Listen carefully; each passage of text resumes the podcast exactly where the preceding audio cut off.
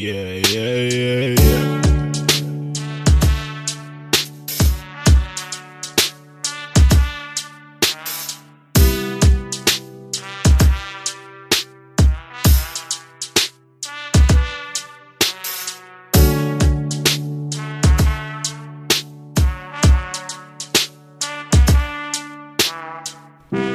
Hey guys, my name is Alex, and you're listening to the Thousand Movie Project podcast.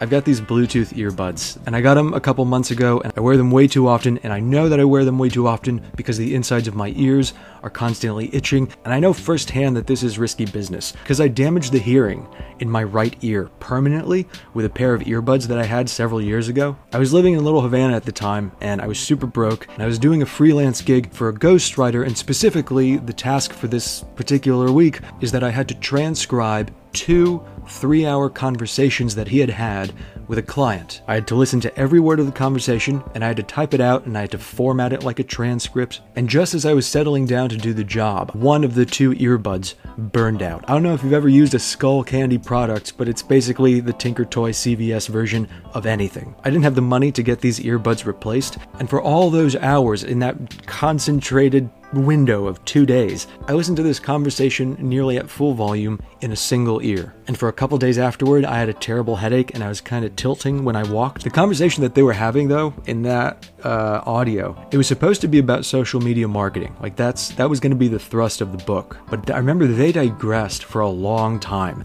into talking about jeans and when or how or if you're supposed to wash your jeans. And the ghostwriter was getting really incredulous. The way he was telling it, he was getting mad at what were apparently the many adamant voices in his life telling him that you you never have to wash your jeans ever. It feels like such a faux pas. I'll wear my jeans for like 2 weeks without washing them, but when occasionally I'm in a comfortable setting with people that I know, I'll ask them how often they wash their jeans, and then everyone suddenly has the body language of like a low-level drug dealer and they're like looking around to see who's listening before they confess like, "Uh, so, you know, 5 days sometimes." And then I tell them, "Oh, I go weeks." Sometimes without washing my jeans and then they look left and they look right and they check under the plant and they say yeah i sometimes go nine days. This ghostwriter though was the unluckiest man i have ever met. He had a brain tumor at the time that we met. I didn't know this for a while and then he sprang it on me like the night before his surgery. He had a brain tumor on his frontal lobe which is the language center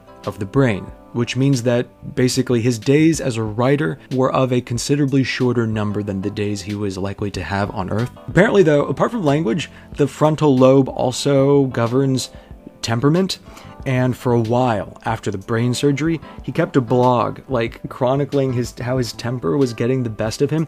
And then after he did that blog, he started getting on the phone with me and just showing me how his temper could get the best of him. Like one day he bought a, a blender from Walmart and like he was trying to like plug it in, but there was something wrong with it, something not being mentioned in the instructions, and he was trying and he was trying and it was not turning on, and so he smashed it. He just raised it up over his head, ripped it out of the wall, and smashed it on the kitchen floor. And immediately, once sort of the room had stopped ringing, his blood pressure kind of subsided, and he was like, oh, wait, I didn't flip the switch. And then he panicked because it was a really expensive blender. So he collected all the pieces back into the box and he took the box back to Walmart. At the exchange desk, they opened up the box and they looked at all the shattered pieces, like, what the fuck happened? And the ghostwriter is like embarrassed, but he's still really irritable because of this brain tumor. And he's like, I don't know, I opened the box and it was like that. Why did you sell it to me like that? One time we were on the phone and he was in his car, he was driving and we were on Bluetooth and we were talking about one of the projects we were working on. And he said, okay, so make sure that you type up the, um,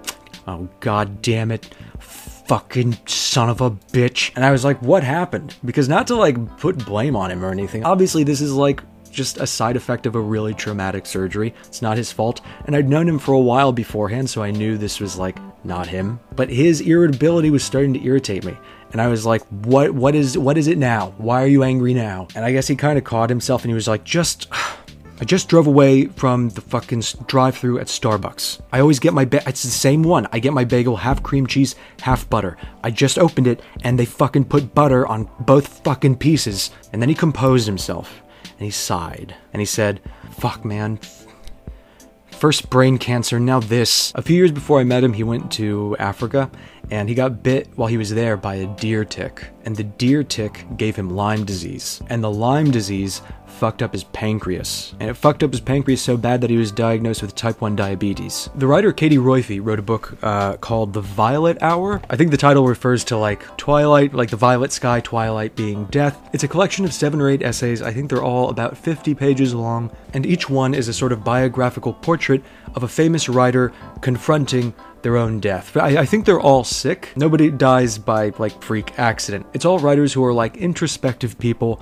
by nature. They get sick and so they see sort of their final day coming. And there's some pretty grueling portraits of their deterioration. Sigmund Freud is one of them, John Updike is another, Susan Sontag is a very compelling one. A few years after her death, um, the whole transcript of a very long Rolling Stone interview that she gave in the 1970s was published in hardcover, and there's a part in the interview where she's talking about sexuality, but she says that human sexuality, it can be fun, it can be enriching, romantic, it can bring people together, but she says it can also be, quote, a theater of the demonic, where like the big hangups, the big deep conflicting issues that a person keeps sequestered to like the backmost corners of their mind. Sex can be like the battleground where those things come out, and your demons can kind of like come out and stretch their legs. Another one of her quotes that I love, and it's actually the epigraph of the novel that I just put out on submission. It comes from her, like, uh, this is basically an essay. It's a, it's a book, but it's a very short paperback.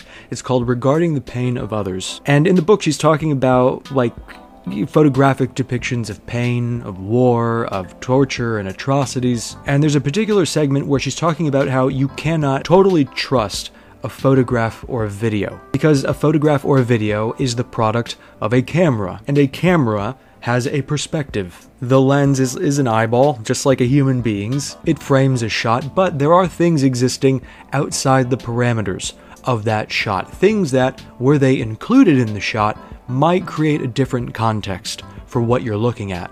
And she says at that point in the essay to photograph something is to frame it, and to frame is to exclude. Sontag underwent, like, I think some pretty grisly experimental treatments for her cancer that had really like unprecedented side effects. Also, there's like the internal drama of her, of Susan Sontag having been like the strongest personality in everyone's life, and then they were going to visit her in the hospital and seeing her enfeebled.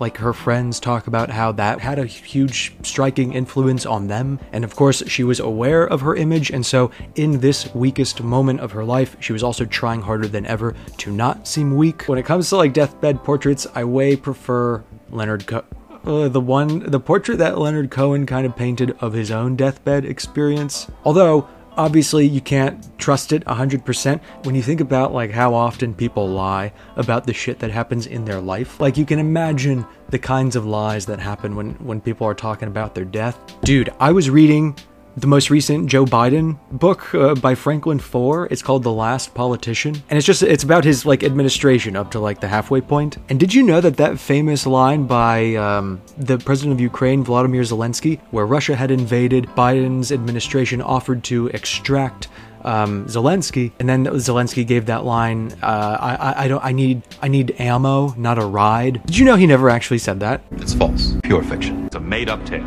This one was invented by a writer. We got you. Like, I guess it's fine. It's cool because it, you know, bolstered people's image of how Ukraine was doing, and it put a lot of people on Ukraine's side. But it also kind of bummed me out, not necessarily because, like, oh, he he didn't actually say that really cool line. I can live without that. I think what was a bummer is that it just reaffirmed this thing that keeps getting so mercilessly reaffirmed as I get older, which is that like everybody chooses their reality. And the fact that something is true or untrue, or the fact that it did or did not happen, seems to have very little to do with whether or not people will, by and large, embrace it and repeat it and live their lives by it. Like all throughout elementary and middle and high school, I was growing up with the same group of people and getting so tired of the same group of people. And every day I was like, Jesus fuck, I can't wait to get out of here and go hang out with adults. But now I'm out of there. I'm like almost 15 years exactly removed from high school, and guess who the adults are?